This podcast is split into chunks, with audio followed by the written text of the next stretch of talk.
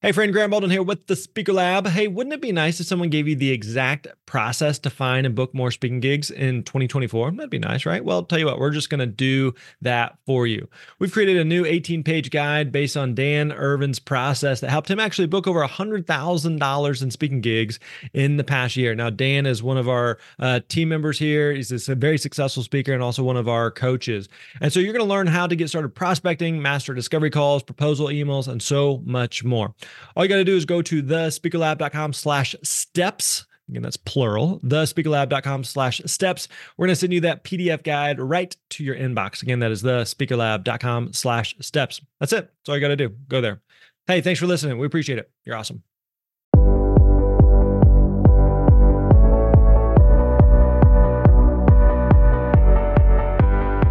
Hey, what's up, friends? Grant Baldwin here. Glad to have you with us today for episode 375 of the Speaker Lab podcast. Now, uh, I'm excited to share today's conversation with my buddy Rick Clemons, our lead coach here at the Speaker Lab. Rick brings a ton of expertise whenever it comes to developing stagecraft. And so, we're going to take this opportunity today to dive into the art side of being a professional speaker. Now, during our conversation, Rick is going to be addressing the question of what speakers should be doing to take the content and delivery of your presentation to the next level.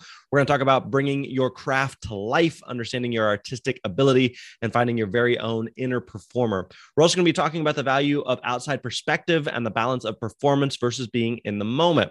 I'm also asking Rick to share a little bit about something new that we have here coming up at the Speaker Lab. Very soon, we're going to be launching a brand new small cohort of students that are going to be working specifically on developing their craft, the art of speaking.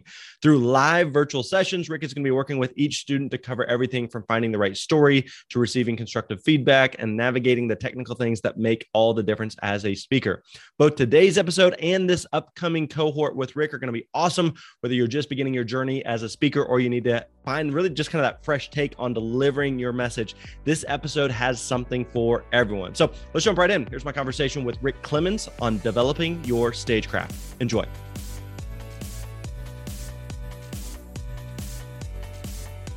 Hey, what's up, friends? Welcome back to the Speaker Lab podcast. Today we're hanging out with uh, my buddy Rick Clemons, who is our head coach here at the Speaker Lab. He works with our students day in and day out. Rick, thanks for joining us, man course. Thanks for having me, man. You know, you're pulling me away from all the other stuff I'm supposed to be doing, but I know, I know. He's he's getting paid either way to, to hang out with us. So, all right. So let's start by talking about this idea of being a presenter. I think a lot of times, whenever it comes to being a uh, just a speaker in general, we assume like, well, I've got my script, I've got my notes, I've got my talking points, the things that I want to hit, and we just assume that like we just go up and wing it. But there's a lot more that happens kind of behind the scenes to prepare for that. So, can you kind of talk us through like how would you even think about like the difference between being a, a speaker versus being a performer? Well, I look at it from the perspective of it's kind of like what happens in the lovely little place called Hollywood. You suddenly have a script, and from that script, it suddenly then becomes these blockbuster movies, or you know, you have this Tony Award winning musical or play, and it comes from script to like suddenly it comes to life. And it's not exactly the same sort of thing, but there's a lot of elements to it. So, in most of those cases, and having come from theater and stuff, I mean, we sit down, we do what's called a table read and we sit around a table and we just kind of read through the script and we get it going and we kind of understand it. And then you start adding the other elements like intonations and speed of talk and volume and and then suddenly one day you're standing on stage with the script in hand and you're starting to do the movements and stuff this is what it's like to be a speaker too you like you get your script you get going like okay cool now nothing wrong if you walk out on stage and you just kind of do your thing but man, to power it up and to really have impact and to make people go, we want to hire this guy again or this gal. It's like, wow, they blew our minds. They did like stupid little things, or sometimes it's really big things on stage that the delivery and the content was amazing, but then it could be that one little movement on stage or that always showing up in a certain space on stage that continues to drive it home. And this is what I consider to be like the art of stagecraft. And there's a lot of depth here. We can't even begin to cover this in like 30 minutes, even though we could try to wave that magic wand. But I think is this is where it separates you from being a speaker to being really a professional speaker that you understand your own artistic ability and the things that you can do to really bring things to life. Yeah, is this why that you you see some speakers who it's almost like if you gave five five different speakers the same script and asked them to present it, it would come across as five different presentations. Is that really kind of what we're talking about here? Yeah, absolutely. I mean, the content can be absolutely the same. And one of the things I've done when I've worked with people in stagecraft is like, I'll hand them a line of script and say, okay, you're going to do this this way. I want you to work on just the volume. I want you to work on cadence. I want you to work on how do you progress this? Like, do you keep it going quicker and quicker and quicker and quicker? Because it's how that line gets delivered that makes all the difference in the world. And so suddenly, yes, everybody interprets this differently. I'm a big tall guy, I'm a big guy, so I use my my presence on stage to really deliver things. But when I do a contrast like I'm big and bold on stage and then suddenly I crouch down and I become really small and I become the little boy again. People kind of like, oh wow, they can feel it. Yeah. Because here's this big guy, and suddenly he's in that small kid space again. And that's why it is such an interesting thing to watch really amazing speakers. One of the guys that I really admire, and I'm not even going to remember his name now, but I was at National Speakers Association probably four or five years ago for the opening session. And he was the incoming president for the next year. And he walked out on stage, he's got his suit on, and, and he says, So, you know, to really get things going here, I think I really need to get you to pay attention. And he ripped that jacket off and he goes, And I'm going to take you someplace that you never thought you could stand in your own power. And he puts his hands on either side of this plexiglass, nice podium, and he literally like pushes himself up into a handstand on that podium. Wow you will never forget that moment because his whole point is you got to put yourself in that space and do the handstands of your own life, which was kind of like his whole message. But it was such a great example of stage presence and stagecraft. Now, that doesn't mean I'm not going to go out there and do any handstands on stage, but there's things that each person brings that like catapults the experience for the audience and creates the memory. And I'm an old guy. I mean, I'm 58 and I still remember that from five years yeah. ago. So, do you find that most speakers, like even if they have really good content, that that whenever it comes to the delivery and the stagecraft, that that's the part that either we don't think about, or we don't think it's a big deal, or we're just like, well, I'll just hop up on stage and my charisma will carry me through. Do you find that most speakers just don't give a lot of thought and attention to this? That's a great question because uh, to say generalize that most don't, I think we all think about it in our own way. Yeah. But suddenly we get in rehearsal and rehearsal and we get to learning our stuff. And whether we rehearse line by line or we, we kind of rehearse, okay, I know this is the content. Here's kind of where I'm going. I'm going to give myself some flexibility to kind of be in the moment, no matter how good we are. And I, you know, and I know both. We both talked to hundreds of speakers throughout our years being in this business. We can get in a rut really quick because we're yeah. just doing the talk. We're just doing the talk. Yet I feel like the ones who really master the craft is like, what can I do this time to really wow the audience? Mm-hmm. Doesn't have to be something big. I mean, I know for me, when I've been on stage and I think about, okay, the particular audience, I know my talk, but what is that thing I'm going to bring in that actually is really going to be for this audience? Mm-hmm. I may not change anything really big, but it could be how I make a particular move or and one of the things i love to talk about is like finding your your space on stage and finding the light knowing where the light is. And there will be moments that i will i was in one theater probably a couple of years ago right before covid. I knew there's this dark space on the stage. And we went through technical rehearsal and everything. I'm like you know what? I think for this crowd i'm really going to like use the dark space yeah. at least once in my talk and when I got to a line that said, So, yeah, we all have these interesting, dark, dark, dark closets we hide ourselves in. And as I said, dark, dark, dark, I was purposefully walking into that dark corner because yeah. I wanted to make that emphasis. Other stages, I don't have that because they've got them lit up really nicely and everything. But this was such an interesting place. And it was an old theater. I'm like, this is going to make the point. So I think that's where professionals really like, hey, I've got this, but what can I do each time to like add just a little bit of spice? I think of it like in some ways, it's kind of like going to Disney, you know, like if you were to mm-hmm. say, hang with me, I'm going somewhere with this, that, you know, when you're like, well, okay, what makes Disney magical? Well, it's not like, well, oh, it's the rides. It's definitely, the, or it's the food or it's the parades yep. or it's the what. It's not one thing, but it's like a thousand little things that you don't necessarily think about. And so when you're watching like a great presentation, it's not like, oh wow they're really nailing the the speed of this or the enunciation or their pauses or their transitions are amazing or their movement. It's it's like the whole thing comes together and you're just like dang that was really really really good. And so i guess one question would just be we've all seen those speakers or those presentations and you just walk away just kind of like spellstruck and that was just amazing. Is that something that can be taught or is that something that people either have that it factor or they don't? I absolutely believe it could be taught. And I've been through lots of different programs where I've learned in my stage stuff that I've done when I was in theater and stuff. It's like there is an inherent, okay, you have the performer within, and some people, it, they're really super blessed with it. Yet there's performers that, quite honestly, they can't speak to save their lives. Mm-hmm. I mean, just watch the Academy Awards any year, and it's like, oh, man, these amazing actors and actresses get up on stage, and then they go to deliver that acceptance speech and it's like do we need to hand you a script to do this? Right. So i think it goes both ways. I do believe every one of us and some people are going to cringe as i say this and go oh no no not me. Every one of us has a performer within.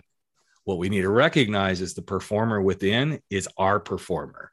It's not julia roberts. It's not you know al pacino. It's not any of those people. It's not oprah delivering a graduation commencement speech the performer is the one that makes you come alive, that you can become relatable to for your audience. Go take that performer, invite them out, and play with it. To me, that's the magic. Yeah, and I think that to be like devil's advocate here, you come from like a theater performance background, and so uh, that's something that like comes naturally to you, or it feels like you have experience there. I know for me personally, like I don't have any experience with acting. I, have been to like one the one theater Broadway show play in my I don't even know what they call. For me, it feels very very different when it to to be when we think of performer, you think very very theatrical, and I'm just like that's not who I am, you know. So how is it that we find like what it means to be a performer, but to be a performer like you kind of described like as as ourselves and not trying to be this this character of someone that we're not to see i will i will counteract your argument there by saying grant i've seen you speak man and your performer is there because you've got this really casual, fun, kind of sarcastic at times, but like almost like I'm just like this dumb guy that kind of made this all happen. That's your performer. You're letting that self deprecating person show up. You're letting that, hey, I don't know how this whole thing happened for me, but here's where it is. Your performer is that performer that says, I'm like the storyteller that brings the stories to life. There's people who they can't tell a story to save their life. But when they get behind, like, I'm going to teach you this technical stuff, and I get really lit up, and then, hey, hey, look, it's so interesting because that's their performer. Their performer is the technical person. If I tell them to ask them to tell a story, oh my God, they're going to like freak. And so this is why I say everybody has a performer within. It doesn't have to be the theatrical, it doesn't have to be the Broadway person, it doesn't have to be the performer. You don't have to do a handstand on a podium on a stage. Right. You find what it is within you. And one of the things that I like when I've watched you is your performer is this very off the cuff, casual, like it's just kind of matter of fact. Some people could never pull that off because they don't know how to do matter of fact. Mm-hmm. So instead of doing matter of fact, lean into what is your your highest abilities and work that and work it to the hilt. So whenever you describe some of that about me, like uh, yeah, I can see some of that and some of that resonate. So and that's some stuff that maybe I, I wouldn't be able to identify myself. So is it is this one of those things where that expression of trying to read the label from inside the jar of you need outside help or support or people around you that can say hey when i when you speak i've noticed this this and this about you and sometimes it's like when you identify those things like ah okay yeah that does click that does resonate now i see what i can lean more into or this other thing i'm trying to do and this doesn't even align or resonate with who i really am do you need that outside help to help uh, figure this out I feel like you do. In fact, I'll, I'll give you a real life experience with me. I was working on a speech for a high school. I'm like, hey, who better to ask than my two teenage daughters who are, you know, one's been through high school and one's in high school. And I was trying to be this hip, cool, talk the student language sort of thing. And when I went through it with my kids, they're like, Dad, that's not you. I'm yeah, like, yeah. what do you mean? And they're like, you're trying too hard. I'm like, okay, well, what would me be not trying too hard? Like, be the silly dad. So I saw my kid do this. I'm like, what is going on here? You know, instead of like try to bring Beyonce in or anything it's that seeing it from somebody else's eyes. Now, also, I've done a lot of work on this part of my world too. And I always lean into like, show me what I can't see. And I'm a coach. Mm-hmm. So even my coach says to me, here's what I see. I have to see this from the outside in. If you don't ask for that outside help, I think you're actually hurting your own speaking business in a huge way. You've got to have somebody else see what you can't see right. to really up your game how do you find the balance between being a performer and then also just being fully present in the moment what i mean by that is there are mm-hmm. some speakers or presentations that you watch and it just feels like they're so deep in their own head like they're regurgitating a script and i say this line and then i take five steps this way and then i do this with my hand and it's just very formulaic and robotic this is something yep. i've talked about here on the podcast like this is something i don't love about toastmasters is it's really really formulaic and it's really really yep. robotic and you're like nobody acts like that nobody talks like that and so, how do you find the balance of being well prepared and being well rehearsed, but at the same time, not being overly stiff or rigid or so stuck to a script that you're just not even there with? Like, you may as well just play a video versus like right. trying to exactly. give a, a live presentation. So, how do you find that right balance? Again, I come back to what can I do to wow this audience? How can I be present and aware of I know where I'm going, I know the journey I'm taking them on. But as I get onto that stage, I need to be aware of what's happening. So here's a really good example. Early on in my career, it was actually right after I started booked and paid to speak. I was speaking at a college campus. And I knew this so well. I knew exactly what I was going to do. And I got to that gig and I'm like, I, I can't do this again. I cannot. But I'm here and I'm getting paid and I'm going to go do this. And I was taking the students through my journey and everything. And then I'm like, okay, this is a Wednesday night. They're all here for a grade. That's the only reason they're sitting in this auditorium. And I thought, okay, let's shake it up. Now, there's a risk there too. Any of us who have done this, we know that if you go off quote script, so to speak, sure, there's a risk. But I was starting to see something come together. And I took the risk and I said, so let's just do something together here and let's get real. Not that I'm not being real with y'all, but let's get really real. And I took them through an experience comparing like why they're in college versus, you know, why I hid myself and who I was. And suddenly at the last minute, as I was taking them through that experience, and I said, so if you're here in this college pursuing this degree, being here because somebody else told you this is what you're supposed to do and they all have they all had their eyes closed. I said, raise your hand. And it was such an impactful moment because it tied to my own story of being in the closet and coming out. And I said, this is what it feels like to be stuck in a closet in your life because somebody else told you this is what you're supposed to do. It was the biggest risk I ever took. Well, not one of the biggest, but one of the biggest risks I ever took because I, that was not scripted. Yeah.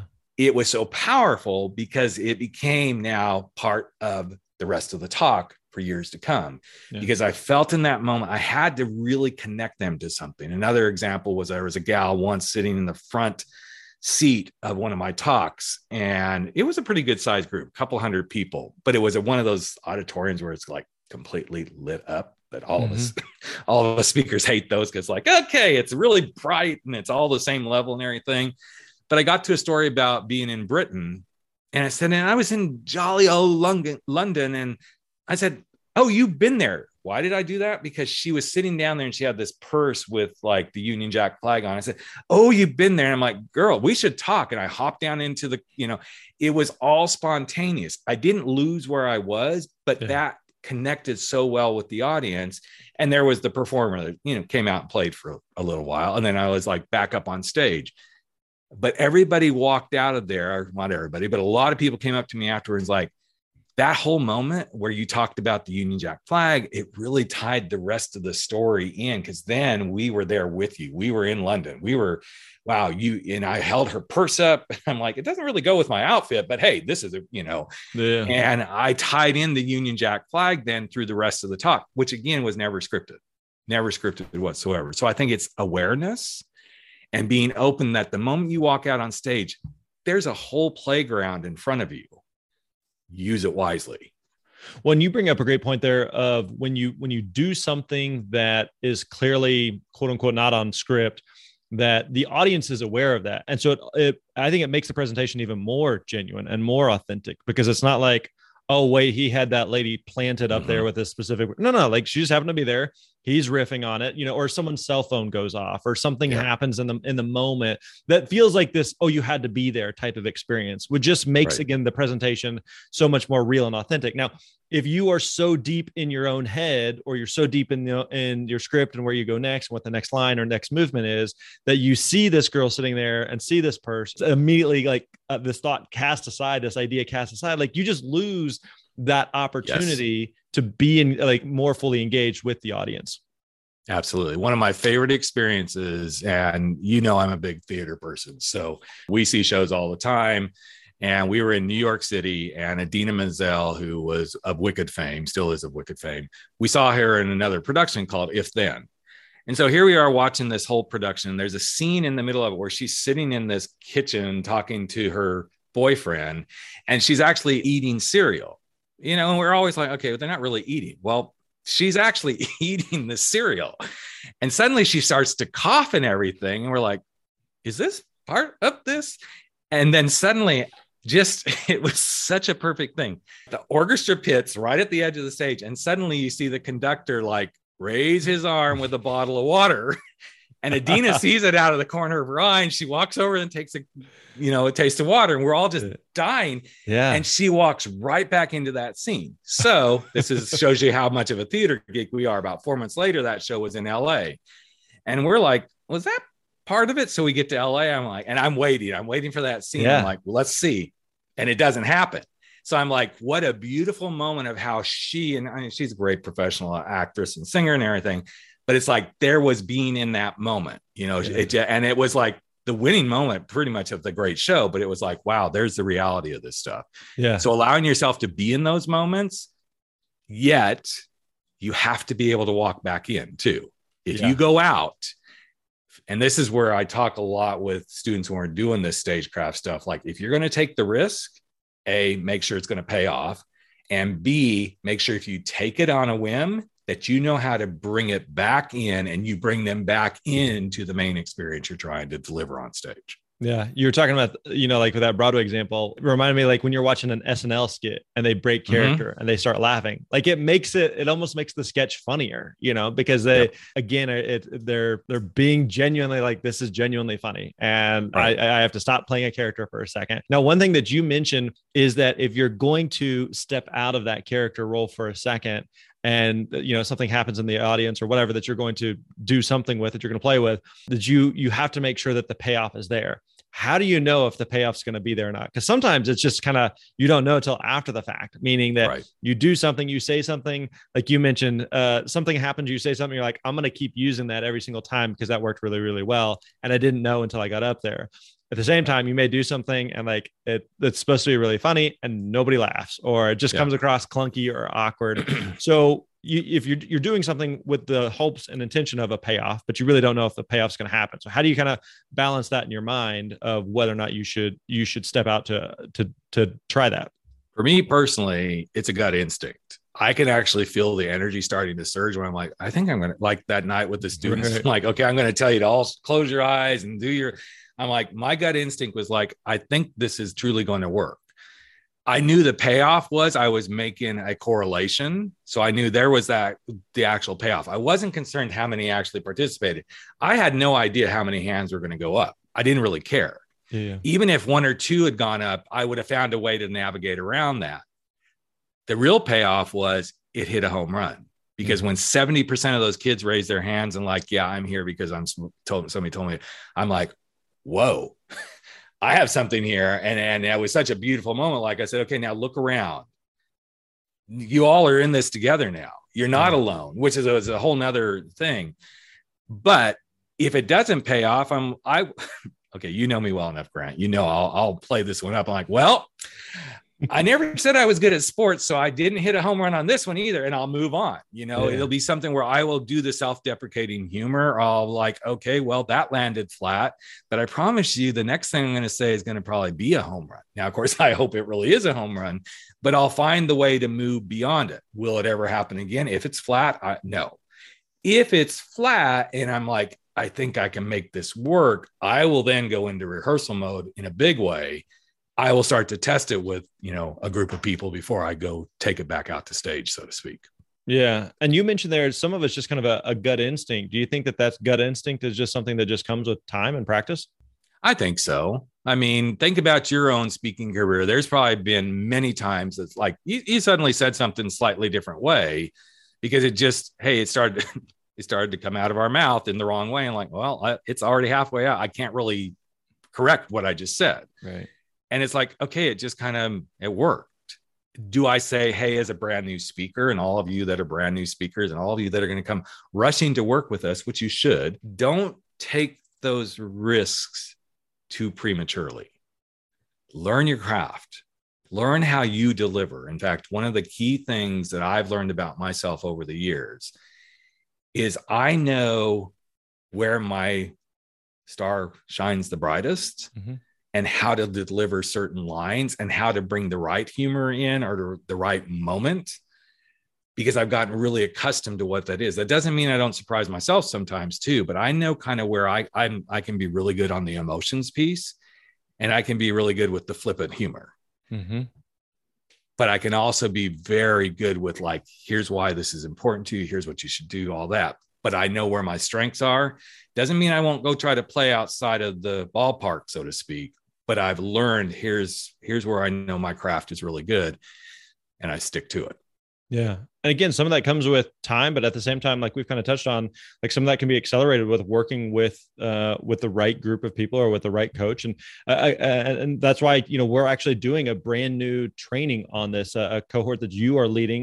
When we say cohort, like a small group of students, 10, 12 students or so, where you're going to be working with them like going through step by step by step and like helping people be go, go from just like reading words on a page to actually being a performer and making a presentation that, that comes alive and the, the reality is is like we've we've talked about this before but your best marketing tool as a speaker is a great presentation in the same way mm-hmm. that you know when we think about things products or services or goods or experiences that we recommend we recommend them not because the marketing was slick but because like the, the product or the experience was really really good when you watch an amazing show on netflix or when you hear some new song or when you eat at a new restaurant then you tell people right. about that it's not because the menu had a certain font or a certain color scheme. It was like, no, no, the food was so stinking good. You got to eat it. You got to try this place. Right. Same thing is true with a speaker. Like when, when people see a speaker that was amazing, we got to have them come speak at our company. We got to have them speak at our next event or an event planner saying, telling all their event planner uh, colleagues and friends like you have to have this be that was the best presentation that i have ever seen. Our audience ate it up. It was amazing. I've never got so much feedback. And so so much of this is again where stagecraft brings a presentation and a talk to life. So can you just kind of give us an overview of when we're talking about this stagecraft cohort what are you going to be walking our students through well, this is brand new that I'm doing this. I had no, I'm kidding.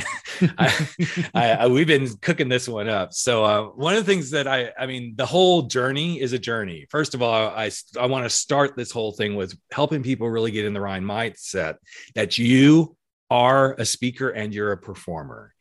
And there's some scary stuff to get through that. You got to be in the right mindset. But as soon as I like whip you into shape on the mindset, and we're we're going to clip through this, it's going to be an eight ten week deep dive sort of thing, but lots of good working sessions and everything. We're going to start moving right into some of the key elements like when to take a risk, what is humor, when do you use humor, how do you do cadence how do you use vocals you know how do you find the right story? How do you connect the dots? How do you book in stuff? There's lots of stuff like you say this at the beginning and then you book in it at the end, and suddenly they're like, wait, just like a comedian, they say this one joke at the very beginning or tell this one story, and then suddenly at the very end, they're like moving along, and then they say this other thing. It's like, oh, okay, that was funny. Number one, it's like, wow, they really did this. So we're taking them through a journey. There's also going to be some technical stuff because we can't just show up on stage there's the whole thing of like understanding with the lighting understanding the stage layouts the different kind of stages. I love mapping stages. So it's kind of like you know creating all those places where you're supposed to show up on a stage but i use the stage to help me remember where i'm going. I mean most mm. of my talks there's certain parts of the stage that every time i'm standing in that area i know hey i'm talking about this or i'm talking about this or i'm talking about that or i know when i go from downstage to upstage there's a purpose behind that but it also helps me go, oh, I know exactly where I'm going because I've mapped out the stage. So we're going to cover a lot of territory. What I'm most excited about is we're going to work with every student in live sessions, like every other session. Is we're coming together, we're doing it virtually, but we're going to get down, we're going to get dirty, we're going to be doing some stuff, we're going to be teaching them how to give feedback.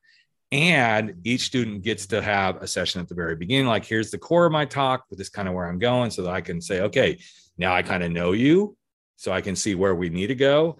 Each student's going to be able to learn how to give feedback to other students. And then by the end, everybody's going to be doing live parts of their talks. And then we end it with they come back with me at the very end and like, okay, now let's do that same talk that you did at the very beginning and see where we've gotten to with the hopes that in a 15, 20 minute talk, that it will be something completely different and that they'll have the faith in themselves to go, I can do this. I can be a performer in my own right in the way that I'm a performer.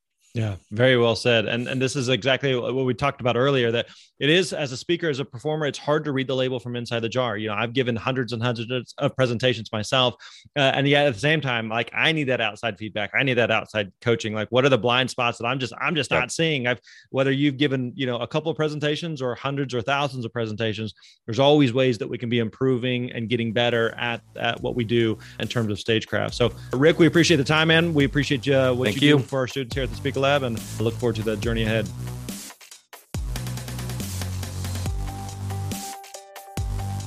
Hey, before you take off, if you are excited about what you heard in today's episode and interested in learning more about our Stagecraft cohort, I want you to go to thespeakerlab.com slash stagecraft. Again, that is thespeakerlab.com slash stagecraft. There you can schedule a call with one of our enrollment advisors. And uh, listen, understand this. Rick, as you heard today, is an amazing coach, and he has planned an incredible experience for our students. We hope you join us. Again, go to thespeakerlab.com slash stagecraft, and we can't wait to see you there.